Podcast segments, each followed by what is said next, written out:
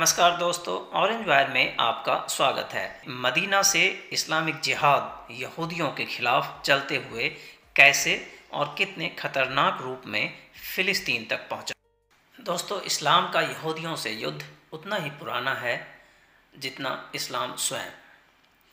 मक्का से जब मोहम्मद पैगंबर मदीना पहुंचे तो उस समय मदीना के में चार प्रमुख यहूदी कबीले रहते थे जिनका आर्थिक आर्थिक योगदान मदीना के व्यवस्था में बहुत अहम था और इस्लाम के विस्तार में मोहम्मद साहब इसे एक बड़े रोड़े की तरह देखते थे। चूँकि इस्लाम की बहुत सारी चीज़ें सीधे सीधे तोरा से ली गई थी, या यूँ कहें यहूदी यहूदी के जो मान्यताएं थी या अनुयायियों के द्वारा जो प्रैक्टिस किया जाता था, मजहबी प्रैक्टिस, उसको सीधे सीधे इस्लाम में लिया गया था। इन वजह से इन चार प्रमुख कबीलों से मोहम्मद पैगंबर का और लगातार एक युद्ध चला और उस युद्ध में सारे यहूदियों को, उन कबीलों को नष्ट कर दिया गया। केवल एक यहूदी ऐसे बचे, एक यहूदी कबीला ऐसा बचा जिसे जीवित छोड़ दिया गया और उसे मदीना से बाहर जाने का निर्देश दिया गया।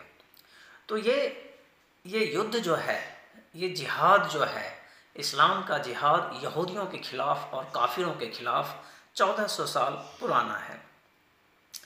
यही आज फ़िलिस्तीन और इजराइल में भी देखने को मिल रहा है।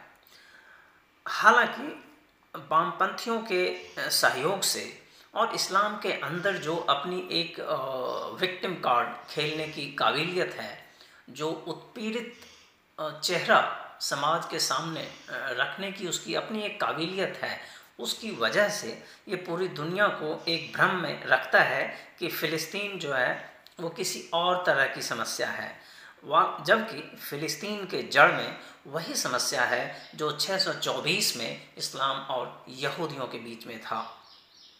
पिछले पाँच दिन से अलक्सा मस्जिद में हुए झगड़े के बाद जो फ़िलिस्तीन में हमास आतंकवादियों का समूह और इजराइल के बीच युद्ध शुरू हुआ है, उसमें कल एक बड़ी बिल्डिंग को इजराइल ने मिसाइल से ध्वस्त किया।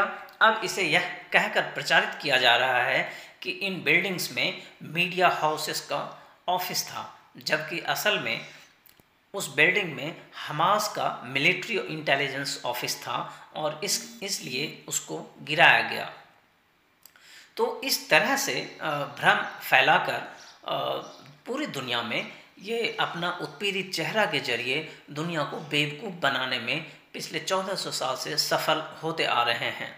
इस विश्व को ये देखना पड़ेगा कि जिहाद एक है, उसके रूप अनेक हो सकते हैं और आज ज़रूरत इस बात की है कि इस जिहाद के अंत के लिए, जो कि हर मानव का दुश्मन है, संपूर्ण मानवता का दुश्मन है ये जिहाद, इसके इसके युद्ध में इजराइल के साथ पूरे विश्व को खड़ा होना होगा।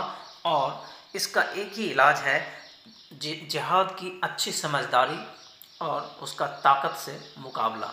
आप ऐसा नहीं करेंगे तो आप जिहाद से जीत नहीं पाएंगे। आप चौदह सौ साल से जो युद्ध चल रहा है आगे भी चलता रहेगा, इसलिए पहले तो हमें जिहाद के आंतरिक संरचना को, उसके उद्देश्य को और उसके छिपे होने का, उसका जो भ्रम पैदा करने की काबिलियत है, उसे समझने की ज़रूरत है और फिर आ, हमें जिहाद के खिलाफ खड़ा होने की ज़रूरत है। ये यही जिहाद है जो आज बंगाल में आप देखें, लगातार हिंदुओं को जीवित रहने के लिए अपने धर्म का परिवर्तन करने की ज़रूरत पड़ रही है।